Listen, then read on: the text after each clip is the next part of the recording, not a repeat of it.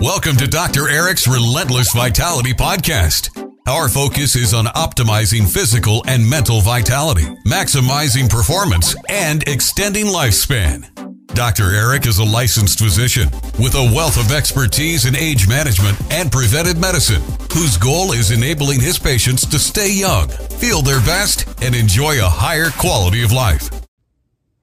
Hey guys, Dr. Eric, the fitness physician, talking about all things related to hormonal optimization, peptide therapy, hormonal fitness, muscle medicine, anti-aging, and much, much more. So finishing up my series on butyrate, I'm going to continue on. Some of the other cool things that that can be accomplished with this is it improves and, uh, and alters uh, epigenetic expression uh, for various processes. Uh, I talked a little bit about cellular metabolism, glucose homeostasis, uh, fat oxidation, and much, much more. But it also lowering the genes involved in colon cancer. Obviously, colon cancer a major problem, but it can reduce the genetic expression or epigenetic transformation of some of these gene lines and, and processes, reducing the risk of cancer, which is awesome, of course.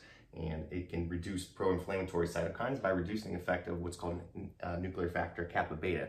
I've talked about this in some other cellular medicine talks as well, but this is a, a whole process in itself and a whole lecture. But basically, all the inflammatory cytokines and processes are mediated through this one of these central regulators is this little molecule in this uh, process called NF kappa beta, and we want to reduce that. We want that decreased. Again, in my last video, I talked about cellular redox, balancing out the processes of the cell. That's one thing we want to do. We want those antioxidant genes appropriate, not too high, not too low, and we definitely want NF kappa beta balance. Again, we have to have a little bit of inflammation, but not too much. So uh, butyrate is very important in reducing uh, in, uh, excessive inflammation in the gut and, of course, therefore in the body. Uh, another way it does this is through the production of these molecules called resolvins and protectins. These are really cool little substances that are anti-inflammatory, can be produced in the gut and by the gut microbiome, which can again balance that out. We, we need some anti-inflammatory effect to balance it, and that's a, another uh, way to do that. These are cool little molecules, um, again, that are, a side side benefit of, of supplementation with butyrate.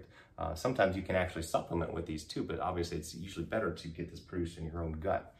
I talked a little bit about the gut and the brain, the gut-brain axis. This is, again, very important. It's involved through uh, crosstalk between the brain and the gut. We're learning more and more about this every day. Again, it happens through a direct exchange, through the vagus nerve, uh, through uh, endocrine uh, uh, transport, through hormones, through peptides, um, um, neurologic signals, and much, much more. The vagus nerve is very important at this as well. That's why there's so much emphasis on things like deep breathing and parasympathetic activation with relaxation, because the vagus nerve is not just calming, but it, it helps uh, mediate a crosstalk to the gut which can uh, improve gut function, which is going to improve the, the, brain. It's all interrelated. It's very cool.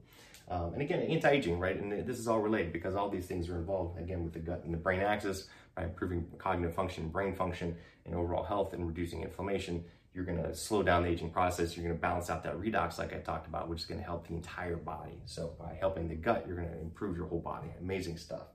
And then the brain cognition I talked about, again, it can improve not only tight junctions of the gut, but it can actually improve the, the blood-brain barrier, proper function of that brain barrier where the blood interacts with the, with the brain. Again, we want the right things going in and the right things going out, and we don't want excessive inflammation in, in interfering with that, that barrier, just like in the gut, because that can cause problems. That's why that's when we get problems with brain fog, cognitive impairment, Alzheimer's, and much, much more because of uh, abnormal cognitive uh, dysfunction that cellular redox is thrown off in the brain. There's too much inflammation, improper crosstalk amongst the neurons, the blood-brain barrier is broken down, and so much more. So this is to improve that barrier. It's going to reduce the inflammation in the microglial cells, right, uh, through the same process that I was talking about. It's going to improve production of, uh, factors such as BDNF, brain-derived neurotrophic factor, and neuro, neuro, neuro NGF, neurotropic growth factor, which are going to help the brain cells and neurons and axons grow and stay healthy, right? Because when those get broken down, then we start getting impaired cognitive function.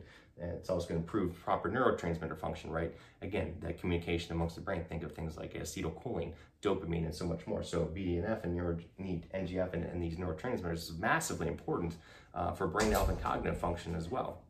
So by improving that, uh, this is one thing that this can do as well. So very cool stuff. So uh, butyrate and short chain fatty acids can do a lot for the gut, for your health, and much, much more. I'll, I'll shoot a post about dosing, but again, this is something you definitely want to do in conjunction with your physician. It's not something you want to take willy-nilly because they're, you know, as with everything, these can have some adverse, you could have some adverse problems. And again, very safe because we make our own butyrate, but by supplementing with butyrate is another way to do that. I'm going to talk about that on the next one. But again, this is something you definitely do with your clinician, um, as, as with any medication supplement. So hope you enjoyed this, like this post, tag it, share it, and we'll talk to you soon.